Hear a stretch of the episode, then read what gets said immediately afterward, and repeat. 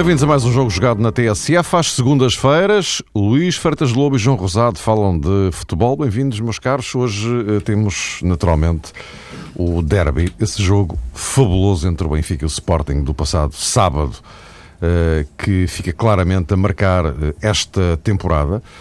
Um jogo que teve direito a tudo, a sete golos, prolongamento, emoção, imprevisibilidade, casos, enfim, valeu tudo como um grande derby, no fundo, deverá ser. Vamos falar justamente do derby sobre os vários ângulos possíveis de abordagem, daquilo que fica desse duelo da taça de Portugal. Portugal vai ter um, uma dupla jornada, o play-off de apuramento para o Campeonato do Mundo, agora que é o sim ou sopas frente à Suécia, já na sexta-feira na Luz a primeira mão e depois na terça-feira seguinte a segunda em Estocolmo. E ainda temos que conferir a nossa equipa do mês. Vamos tentar colocar o Peitejo Rocios na Rua da Betesga, mas isto com boa vontade é capaz de, de se conseguir. Uh, vamos começar pelo derby, uh, até porque em relação à Taça de Portugal, o triunfo do Futebol Clube Porto em Guimarães uh, decorreu com tranquilidade, nada de verdadeiramente surpreendente. O regresso às vitórias do, do Porto, depois daquele recente empate na, na Liga dos Campeões, que o continua a deixar numa situação difícil. Aliás, tal como sucede com o Benfica, duas equipas que têm um grande ponto de interrogação à frente quanto à permanência nas Champions, mas isso é uma questão que iremos retomar lá mais adiante, quando chegarmos a essas jornadas decisivas sobre o dá ou não dá. Vamos ao derby. Luís, começaria por ti. O João Rosado esteve a comentar o jogo aqui no, no sábado, já expressou boa parte das suas ideias em relação ao jogo. Mas, uh, Luís, uh, um, um, grande momento de futebol, aquele que se viveu durante os 120 minutos na, na luz. Uh, o, que é, o que é, em relação às duas equipas, e agora pondo de lado o facto de uma delas ter sido eliminada da taça, mas enfim, alguém tinha que, tinha que sair, porque o jogo era a eliminar. Mas para as duas equipas, o que é que fica de mais relevante deste grande duelo de Alvalade? De Alvalade, não, da luz. Em primeiro lugar, boa tarde e um grande abraço a todos. Aquilo que fica de mais relevante para as duas equipas é, é a noção de que, de que ambas têm capacidade para, para discutir os títulos desta época. Isso no, é sobretudo relevante em relação àquilo que é, que é o Sporting e sobretudo àquilo que é uma necessidade e penso que até não só para fora, mas para dentro também, os seus jogadores, os seus responsáveis, os seus adeptos, sentirem que, que, a equipa é capaz de dar estas provas, estas respostas, como deu no Porto, como deu ontem, como deu no sábado no, na Luz, uh, embora perdendo uh, os dois jogos. E eu penso que isso é, é o mais relevante em termos de, de, resposta e até abrangente para aquilo que é a necessidade do futebol português. E, portanto, esse é o primeiro dado que, que me parece importante notar. E para isso ser possível, como é evidente, há aqui um trabalho bem feito do ponto de vista daquilo que é a noção das realidades por parte do treinador, do Leonardo Jardim, que eu penso que tem mostrado esta época uma competência enorme na gestão da, da equipa e dos jogadores que têm ao seu dispor, sobretudo na capacidade que tem de colocar a equipa a jogar em 4-4-2 a meio do jogo. Uh, não falo em meter um avançado nos últimos 5 minutos uh, e fazer um jogo direto. Não, falo em a meio do jogo mudar o sistema, como fez contra o Marítimo e agora contra, contra o Benfica, como se depreende, sem desprezo, como é evidente, para o Marítimo, num, num grau de dificuldade maior. Isso acontece exatamente ao mesmo tempo que no Benfica o Jesus mantém, claro, o seu 4-4-2 ou 4-1-3-2 como sistema preferencial, mas conseguiu colocar a equipa a jogar em 4-3-3 de uma forma interessante. E a, época, a semana passada, perdão, falava exatamente nas dúvidas que tinha em relação a, a esse sistema no Benfica e àquilo que eu achava que nesse sistema a equipa ia perder o seu modelo de jogo.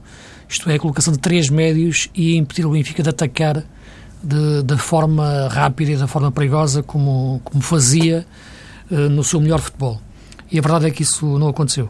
Uh, uh, a equipa conseguiu meter três médios no meio campo, com grande mérito para aquilo que eu acho que é hoje quase o número 10 do Benfica, como falávamos a semana passada, em muitos momentos do jogo, que é o Enzo Pérez. E quando falo em número 10, uh, quer, não quero referir o número 10 à moda antiga, quero referir um jogador que ocupa aquela posição em zonas mais adiantadas do corredor central. Uh, e o Ruben Amorim, que de facto tem qualidade de passe. E a equipa mantém largura uh, a atacar, embora o Markovic, como se sabe, é um jogador que procura ser uma zona interior por natureza. Uh, e este aspecto do 4-3-3 é muito importante. Embora o Jesus diga que não joga em 4-3-3, nenhuma equipa joga em rigor em 4-3-3. As equipas podem jogar a partir do 4-3-3. É o posicionamento inicial, em que elas começam a correr, é o posicionamento em que elas voltam-se a colocar quando perdem a bola. A partir daí, há as variantes naturais das movimentações dos jogadores uh, que fazem com que um 4-3-3 de uma equipa possa ser diferente do 4-3-3 de outra equipa. Agora, que o Jesus conseguiu, sobretudo, ter a expressão deste, deste sistema naquilo em que era a sua debilidade tática, em termos de equilíbrio, que era o meio-campo. O meio-campo fica mais equilibrado desta forma e toda a equipa fica mais equilibrada desta forma. Portanto, estes são os dois primeiros, os primeiros dados que eu tirei deste, deste, deste jogo. No caso do Benfica, este já vinha do jogo com, o Olympiacos. No caso do, do Sporting, tem a ver com a afirmação que a equipa vem conseguindo esta época, jogo após jogo, e nos jogos grandes está, está a consegui-lo. Outra coisa são os episódios do, do jogo, são, são os lances polémicos, são, são os golos, é o erro do, do Rui Patrício no, no prolongamento. Tudo isso faz parte daquilo que foi, na minha opinião, um, jogo fantástico, emocionante. É um privilégio ter estado no estádio, ter comentado o jogo. Isso, de facto, é aquilo que fica, que fica para a história. Termos assistido a um derby verdadeiramente emocionante uh, a todos os níveis. João, uh, tu no sábado já tiveste a oportunidade de dizer mais ou menos isto, um, um fantástico jogo de futebol. Uh, eu agora pegando uh, no, no que dizia o, o Luís em relação ao, ao 4-3-3 do, do, do, Jorge Jesus, Ruben Amorim lesionou-se. Isto com o Ruben Amorim de fora, não sabem ainda exatamente durante quanto tempo, não é? Até é difícil nesta altura estar aqui a especular à volta disto. Mas sem Ruben Amorim, como é? É uma marcha atrás para Jorge Jesus? É que esta, esta é uma questão que se coloca, porque, enfim, temos a próxima jornada um Benfica-Braga, é? bem sei que depois do interregno para, para as seleções, mas sabe-se lá se Ruben recupera até lá, provavelmente não, não é? Não sabe. O, o, treinador do Benfica, Mário, eh, já falou sobre isso eh, no final do jogo contra o Sporting, porque é essa questão, ainda de maneira um pouco mais indireta, foi colocada a Jorge Jesus e ele disse que, evidentemente, a equipa não tinha condições para se comportar da mesma maneira e para jogar da mesma forma sem Ruben Amorim. E admitiu realmente hum, uma remodelação na equipa. Não sei se na ótica do treinador corresponde a uma marcha atrás, porque com Ruben Amorim em campo o Benfica ganha outra consistência, ganha também uma leitura de jogo diferente, a equipa revela, na minha opinião, outra clarividência mas perde um bocadinho daquele eh, sentido atacante e daquela filosofia ofensiva. Não se pode ter tudo. Ruben Amorim é um jogador de grande qualidade, em certa medida podemos até considerar um jogador eh, completo, pelo menos grande polivalência, faz bem o corredor direito, faz bem o esquerdo, faz bem a posição interior, tem cultura tática, sabe jogar à bola, tem técnica, mas não é um jogador, enfim, extraordinariamente veloz, eh, não é um grande concretizador de meia distância e, sobretudo, não é um jogador que acelere muito o jogo do Benfica. Tem depois aquele conjunto eh, de virtudes que, neste momento, fazem dele um titular, eh, ou faziam, antes da lesão, bem entendido, um titular indiscutível na equipa do Benfica e penso que também uma alternativa ou uma solução muito válida para a seleção nacional. Não sei como é que Jorge Jesus vai olhar para esse Benfica Sporting Braga, aquela opção mais eh, natural poderia passar pelo adiantamento de Enzo Pérez, lá está, e pela titularidade de Feza, admitindo que o Benfica olha para o Braga como um adversário, eh, enfim, muito exigente e que impõe algumas cautelas no corredor eh, central, mas parece-me que essa pode ser uma solução, como pode também ser a colocação de Nico Gaeta no corredor central, uma questão que também de vez em quando abordamos uh, aqui. É de facto um. Esta foi uma, uma solução que ele também adotou no jogo. Sim, como acabou o jogo. Acabou o jogo. Acabou, depois meteu Lima, mas, mas houve ali, quando ele saiu, mas, mas houve ali um momento em que esteve Gaetan, Enzo e Matites. Sim, é uma questão muito hum. antiga. Eu, eu, digo há praticamente dois anos, ainda no tempo de Saviola do Benfica, que Jorge Jesus estava obrigado a mudar um paradigma, digamos assim, porque o Benfica não poderia suportar em determinados desafios eh, dois homens na frente, um 10 clássico e dois flanqueadores de ataque. Não poderia ficar a equipa entregue eh, nas tarefas de equilíbrio a um único jogador na posição 6. Por isso, embora um pouco tardiamente, na minha modesta opinião, Jorge Jesus finalmente ter-se dado conta que a equipa precisava dessa estabilidade e é verdade que jogadores como Ruben Amorim com este perfil eh, não abundam e também não existe um segundo Ruben Amorim no plantel do Benfica. Uh, já agora, e porque enfim, para tentarmos aqui, como eu dizia, meter os recios todos do Rua da Petesga, uh, gostaria de saber a vossa opinião tão sintética quanto possível uh, em relação a dois nomes mais que uh, pareceram importantes neste jogo. Um é o óbvio, Oscar Cardoso, não é? faz um hat-trick em 45 minutos vindo de uma lesão uh, e, e por ser uma figura crucial no jogo. O outro, o papel da Adrián no, no Sporting, que está claramente a afirmar-se como um, um, pilar ali. Já temos falado aqui muito do Guilherme Carvalho, mas o que é verdade é que a Adrián, enfim, Luís, o que é que te parece? Um, um e outro caso, são questões diferentes, como é evidente, mas o Adrian, já o disse aqui várias vezes, está esta época a surpreender-me pela intensidade de jogo alta que está a conseguir manter uh, com consistência ao longo do, dos 90 minutos. Porque é um aspecto muito importante é a consistência, porque nós todos reconhecemos talento a, a muitos jogadores, como o caso do Adrian, ou como o caso do André Martins, por exemplo, para falar em casos do, dos jogadores de Sporting.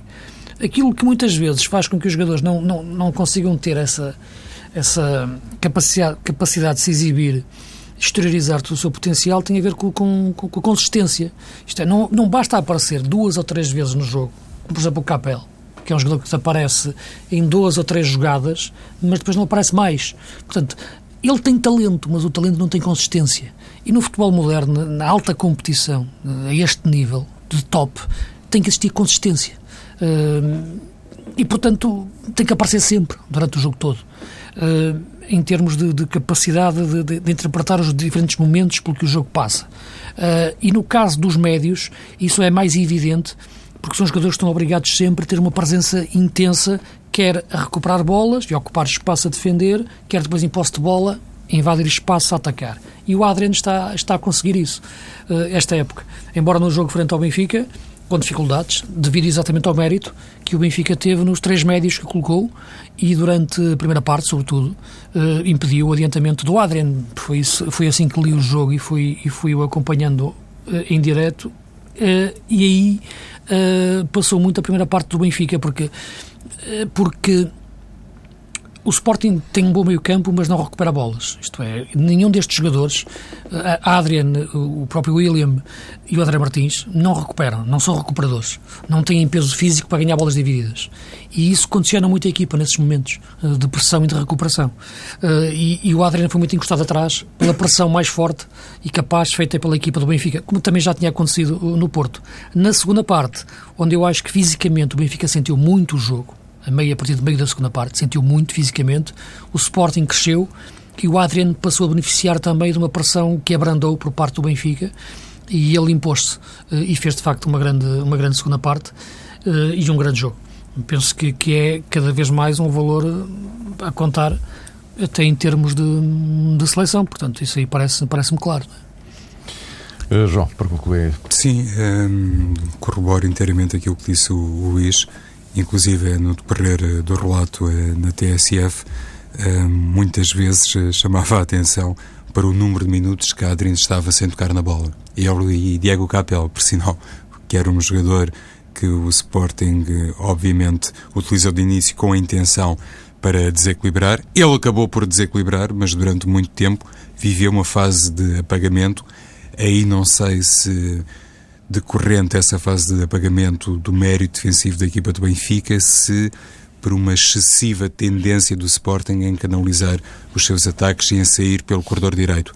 Parece-me que a segunda explicação ajusta-se mais àquilo que foram os episódios do jogo. O Sporting procurava, eh, sobretudo, eh, com Wilson Eduardo e também com Ivan Pires, que apareceu surpreendentemente, digamos assim, no lugar Cédric Soares tentava sair por aí e apanhar o Benfica desprevenido. E durante muito tempo Diego Capel não teve bola. Quando teve, tirou amarelos aos jogadores do Benfica e marcou um gol.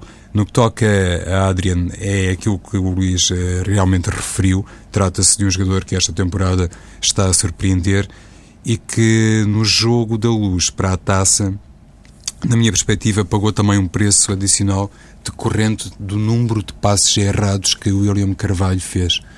Na minha perspectiva, o William Carvalho fez, não sei se o pior jogo eh, do campeonato, mas um dos piores. É evidente que o grau de exigência do desafio não é comparável a outros recentes que o Sporting tem protagonizado e tem cumprido com grande mérito, mas o William Carvalho, depois de recuperar a bola, quase sempre passou mal. Assumiu Uh, passou mal a bola, assumiu uh, mal também a responsabilidade do jogo. E Adrian teve muito tempo esse problema. Quando os médios do Benfica, enquanto tiveram força e fogo, se revelaram uh, muito pressionantes, Adrian naturalmente não teve autorização para se libertar, mas quando a sua própria equipa finalmente respirava um pouco e tinha a posse de bola, depois faltava ali na primeira fase de construção a devida articulação com o William Carvalho. E nesse sentido parece-me realmente que o médio do Sporting que foi chamado por Paulo Bento à seleção teve aqui grande responsabilidade nesse apagamento de Adriano Silva. Depois, na segunda parte, coincidindo até em certa medida com a lesão de Ruben Amorim, a Adriano esteve no melhor período do Sporting e ele próprio também assimilou bem as entradas e a renovação na equipa que fez Leonardo Jardim, que foi um treinador eh, muito perspicaz nas mudanças que fez na equipa. Uh, meus caros, só para encerrarmos a questão uh, derby, para avançarmos para a seleção. Uh, uma vez mais, a questão da arbitragem, isto clássicos sem, sem casos, quase não são clássicos. Uma vez mais, a arbitragem no centro das atenções, outra vez o árbitro errar, as acusações habituais. O Sporting queixa-se de ter sido prejudicado da mesma forma que o Benfica o fez no jogo de Alvalade para, para, para o campeonato. Uh, mas a questão aqui, embora pronto, tudo isto seja uma evidência, a questão que eu gostaria que, de vos colocar era esta, para saber a vossa opinião. Os árbitros desde o dia 1 de novembro que são profissionais, nove deles, eh, um deles, o Duarte Gomes, Jorge Sousa também esteve ontem no Vitória Guimarães eh, Porto. Eh, não são os novos, nove nomes a questão. Profissionalização. E estes árbitros, a partir do momento em que são profissionais, não se colocam, embora isto tenha as vantagens óbvias, não vale a pena aqui enumerar, mas também não tem um lado meio, meio perverso, um reverso da medalha. Ou seja, a partir do momento em que são profissionais, estão mais expostos à crítica ou tão expostos, como quisermos, como estão outros profissionais, como são os treinadores e os, e os jogadores. Muda aqui o, o paradigma em relação aos, aos árbitros ou nem, nem por isso? João.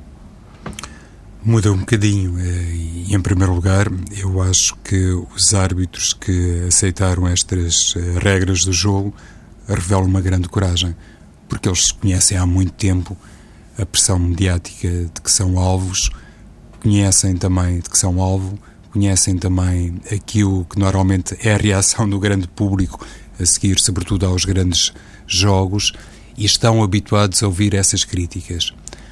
Suportarem uma era diferente, uma nova filosofia e uma nova organização de classe que passa pela sua profissionalização e essa clara demarcação do grupo dos nove perante os outros árbitros, isso só por si dá realmente, na minha ótica, uma demonstração uh, de coragem, porque é, no fundo, assumir que daqui para a frente eles ainda estão mais uh, escrutinados. Esse dado, para mim, deve ser, uh, enfim, sublinhado, porque quando um árbitro vai para um grande jogo, não é apenas a sua componente técnica que vai influenciar a sua prestação. Não é apenas eh, o seu grau de articulação com os outros árbitros, que são também extraordinariamente importantes. Tem muito a ver com aquilo que é o seu suporte mental, antes, durante e depois do jogo. Por isso, parece-me que quem está de facto disposto a abraçar a profissionalização aceita um desafio suplementar numa área onde os desafios eh, já são imensos. Eu muitas vezes eh, até me interrogo a propósito determinadas arbitragens e do rol de críticas que são formulados, sobretudo depois dos jogos que envolvem os conjuntos grandes do futebol português, como é que ainda há gente disposta a apitar? E no fundo digo isto porque quando se fala em profissionalização dos árbitros, no fundo poderemos também fazer aqui um transfer para uma realidade que às vezes também é um bocadinho nublosa e que respeita aos clubes de futebol. Nos clubes de futebol, quem é que é profissional? São os treinadores, os jogadores, determinados dirigentes e, ao que julgo saber, alguns presidentes. Há alguns presidentes que têm ordenado, outros dizem que não têm, sei lá, que colhem dividendos eh, noutras áreas que não são propriamente, uh, enfim, uh, verificáveis uh, à distância. Mas, no fundo, o que eu pergunto é isto. Sim, senhor, os árbitros, a partir de agora, vão ser sujeitos a um grau de exigência ainda maior. E os dirigentes dos clubes, enquanto profissionais, enquanto remunerados, vão ser sujeitos a que tipo de exigência? Quem é que mede, quem é que avalia, quem é que pode punir determinadas declarações, determinadas formas de estar e de se pronunciar sobre os árbitros?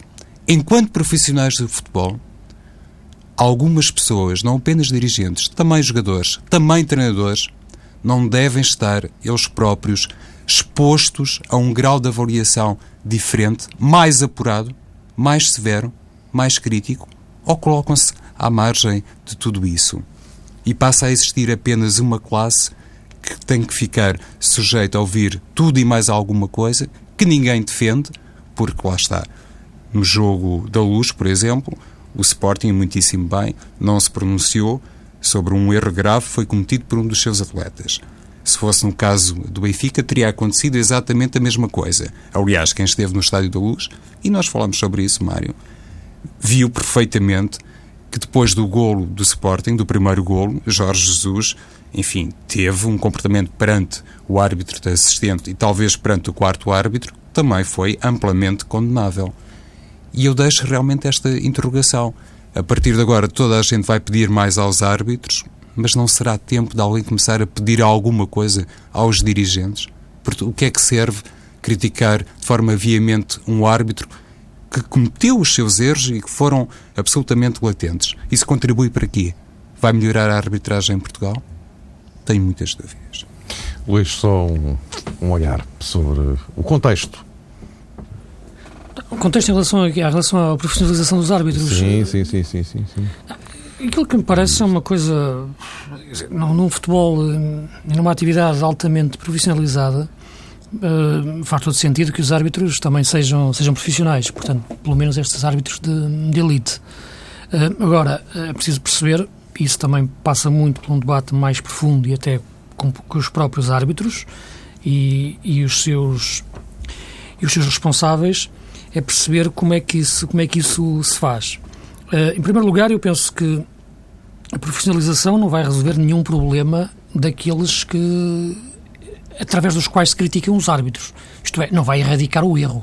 Portanto, isso parece-me claro.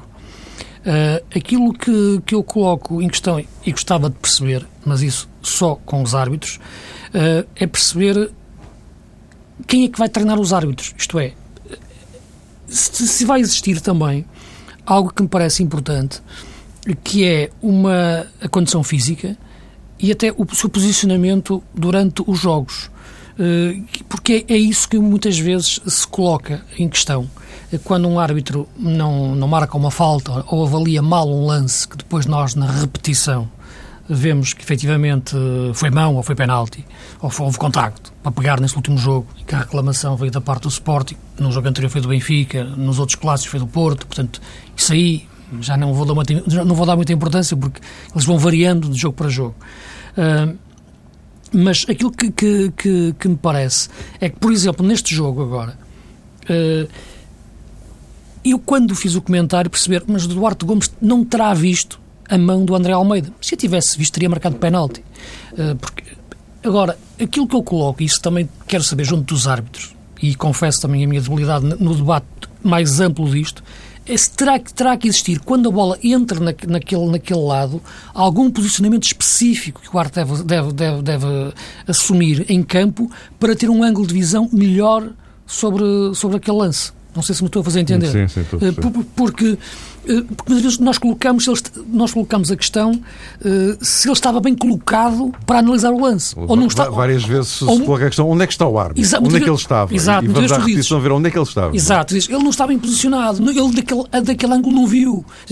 Mas será que ele devia estar exatamente ali? Não há determinado posicionamento que ele devia adquirir quando a bola entra no lado direito ou no lado esquerdo? Eu sei que é muito difícil standardizar os posicionamentos, porque o jogo é, é uma coisa claro. perfeitamente uh, uh, anárquica, não é? portanto não existe aqui qualquer tipo de, de, de, de, possibilidade de prever o que vai acontecer, mas a bola pode entrar em vários locais e se há posicionamentos que os árbitros devem, nos seus movimentos, na sequência das jogadas, devem adquirir para ficarem melhor colocados para, para analisar os lances. E eu penso que uma profissionalização pode ajudar esses aspectos, porque a partir daí, desde logo, vão passar vai ser só a sua, a sua atividade.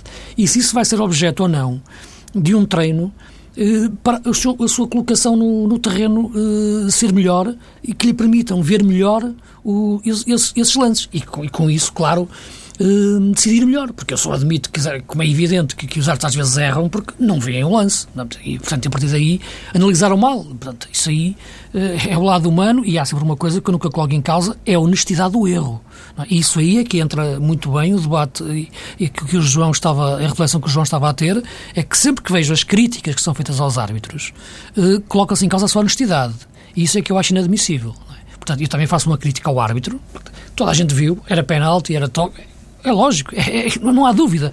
Agora, não vou colocar em causa a honestidade do Duarte Gomes em, em nenhum momento, como, como, como isso é feito de forma uh, banal, quer dizer, de uma forma tão, tão superficial e tão, tão fácil, uh, todas as semanas, quando um árbitro erra.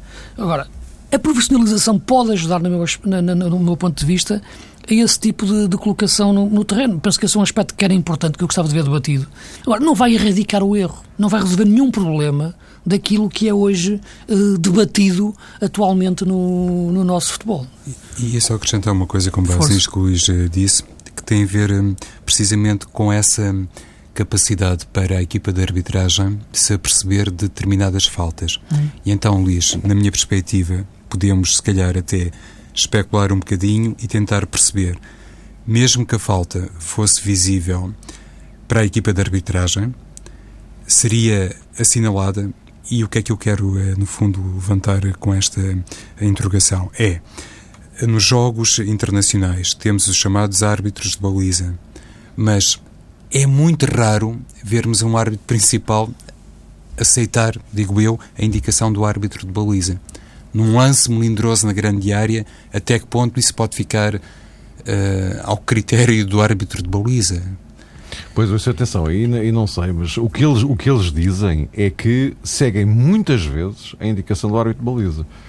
Sim, porque eles comunicam entre si. E não é? comunicam entre si, não é? E o árbitro de baliza eh, não, não se manifesta, limita-se a falar, não é? Ao hum. contrário do auxiliar que tem a bandeirinha na mão e percebe-se a movimentação dele, o que ele faz, o que ele pensa, o que ele decidiu. Ora, aí está, Mário. O árbitro de baliza não faz gestos. O árbitro não faz gestos nenhum. Limita-se a indicar, eh, pela Sim. comunicação entre eles, era aí que eu Mas os árbitros dizem que muita, é? muitas vezes mesmo seguem as indicações dos árbitros de baliza. Agora, Exato. nós já temos visto alguns disparates dos árbitros de baliza. Pois, mas... é isso precisamente, como o árbitro principal agora é outra história. Uh, não viu, não é? Como o árbitro principal não viu determinados lances que, que decorrem a um metro ou menos do árbitro de baliza Exato. e são coisas clamorosas, daí esta minha pergunta. Eles seguem ou não a indicação do árbitro assistente ou o árbitro assistente já sabe eh, o árbitro de baliza, neste caso, eh, já sabe que se o árbitro principal eh, não viu o lance, dificilmente o irá assinalar. E o Luís dizia bem, a profissionalização não resolve o erro. E, e, e eu tento juntar este dado. Se existissem mais árbitros, se nas provas nacionais também existisse um ou dois árbitros de baliza, naturalmente em cada extremidade, isso iria eliminar o erro também? Sim, só uma, só uma frase A profissionalização dos artes assistentes também é uma coisa que está, está, está a ser debatida, porque uhum. é um aspecto também muito importante e que muitos erros que nós analisamos, o fora de jogo é. é o fora de jogo do Cardoso, por exemplo. Por exemplo. É, é, é claramente o auxiliar, não é? Do Duarte e, Gomes, e, como há dois anos o do Maicon. O do Maicon. E como há, duas semanas ou três o do Monteiro. Exatamente. Portanto, Já temos aqui três exemplos claros. Exato, e um de cada clube, portanto, para não virem com a conversa que estamos aqui a virem a procurar alguma coisa específica. E, portanto a profissionalização do arte assistente, é? isso também se está a colocar, porque, porque me parece também muito, uma, até uma, uma atividade uma, dentro do jogo mais delicada até muitas vezes, porque exige um posicionamento muito... Lá está a questão do posicionamento novamente, muito, muito específico, até pela velocidade. Portanto, é um debate que me parece interessante ter. Acho que o caminho é este, a profissionalização. Agora, saber como e em, em, e em que medida e de que forma e ter a consciência que não vai resolver uma coisa que é o erro, porque esse erro vai sempre acontecer. Quer o do Rui Patrício, quer o do Duarte Gomes, quer uh, de todos os jogadores e treinadores e, e intervenientes naquilo que é o futebol, porque isto é um jogo. Não é?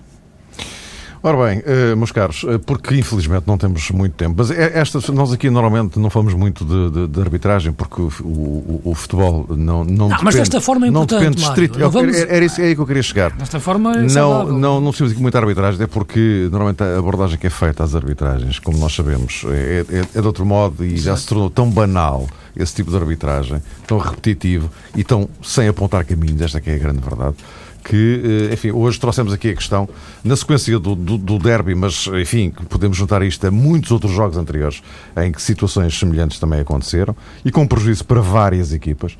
Uh, mas, mas porque, mas porque justamente, mas porque entrou agora, perdão, em funcionamento a, a profissionalização e talvez, enfim, uma reflexão sobre isto não, não fosse má ideia.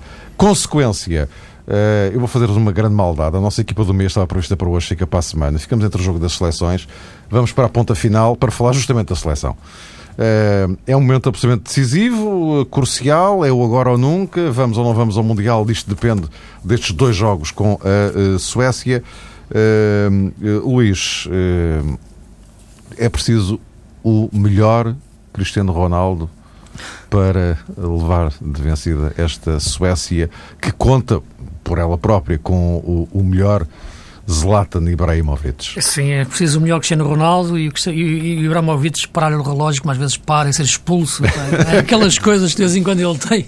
E isso era o melhor que nos podia acontecer. portanto, se acontecer, eu acho que passamos. Mas vamos confiar primeiro no, no nosso Ronaldo. Acho que, que, é muito importante. Jogamos primeiro em casa. Uh, e eu acho que temos que dar uma vantagem para, para a Suécia. É difícil chegar lá com, com empate. Uh, então, se a Suécia marcar aqui é mais complicado. Acho que já o disse na altura que temos, penso que temos melhor equipa hum, que a Suécia. Vamos ver se os laterais, os nossos dois laterais, estão recuperados, o Fábio e o João Pereira. Uh, o João Pereira aparentemente sim, estará operacional, o Fábio, a ver, vamos. Porque penso que é, que é, que é muito importante e ter, e ter eficácia nos lances, nas oportunidades que conseguirmos criar. Agora, é uma situação, confesso que, que, estou com algum receio. Sinceramente, agora falando disto de um ponto de vista mais emocional, estou, estou com algum receio do jogo, porque, porque a Suécia é uma equipa que não, não sente muita pressão dos jogos, não, não, não, é dada a emoções, digamos assim, estes países nórdicos, e portanto, muitas vezes neste tipo de jogos isto pode, pode contar muito. Sobretudo no, no, se, se, a decisão for em aberto para o jogo da segunda mão. Quando digo em aberto, eu acho que não vai ficar resolvida aqui, mas em aberto é nós não irmos em vantagem para, para, para a Suécia podemos ir com um a um, por exemplo, e é vantagem do, do hum, é, é vantagem para os suecos, não é? Certo. Portanto, uh, temos que ganhar aqui o jogo uh, de forma por mais de um gol era, era o ideal uh, para termos uma abordagem diferente lá, obrigar os suecos a ter uma abordagem diferente, porque eu acho que, que Portugal, até pela velocidade do Cristiano, com mais espaço na Suécia, uh, poder, poderemos marcar. Mas tenho, sinceramente, algum receio mais do jogo de cá do que do jogo de lá, sinceramente. Pelo que eu preferia, claramente, que o primeiro jogo fosse na Suécia. Mas não vai ser. E João, como é que é? Pois, eh, tal questão que já foi sublinhada pelo Luís, que tem a ver com este trabalho de recuperação dos defesas laterais, é extraordinariamente importante, sabendo-se a forma como normalmente joga a seleção portuguesa, sobretudo quando joga em casa, e o primeiro desafio vai ser no Estádio da Luz. Seja como for, e atendendo também ao figurino tático eh, da equipa sueca, parece-me que existe uma questão muito importante que tem a ver com o corredor central, com o meio-campo. Saber, no fundo, também se Raul Meireles estavam ou não em condições competitivas para jogar e ser titular na seleção uh, portuguesa. Uh, todos nós conhecemos uh, o temperamento, a forma como Raul Meireles se entrega aos jogos. Eu sobre isso não tenho qualquer espécie de dúvida, mas ultimamente não tem sido um jogador muito utilizado por uma série de questões. Em primeiro lugar, pela questão física e, no fundo, talvez isto dê a Paulo Bento a ideia de colocar, por exemplo, Nani no corredor central a seleção portuguesa parece-me que não pode suportar, independentemente do mérito da chamada absolutamente justificável de William Carvalho, não pode suportar um jogador uh, novo, um intruso na seleção portuguesa uh, neste momento. Tenho algumas dúvidas se Ruben Micael e também se Josué, não por falta de qualidade, mas precisamente porque são jogadores que não têm muito tempo de seleção, num jogo destas características, nesta primeira final no Estádio da Luz, se qualquer um deles tem neste momento, é, digamos que as condições todas para ser titular, por isso parece-me que eventualmente uma seleção portuguesa com Nani no meio campo e eventualmente com um jogador mais experiente de seleção, como é o caso de Silvestre Varela no ataque, a par obviamente Cristiano Ronaldo e eventualmente de Helder Postiga, parece-me que um Portugal assim pode ser um Portugal mais ajustado ao próprio histórico dos jogadores e pode também, eventualmente, surpreender a, a equipa sueca, porque é também nos detalhes que hum, se conquistam os jogos e os mundiais. Na próxima semana estaremos exatamente a meio do play-off a fazer outras contas. Até lá.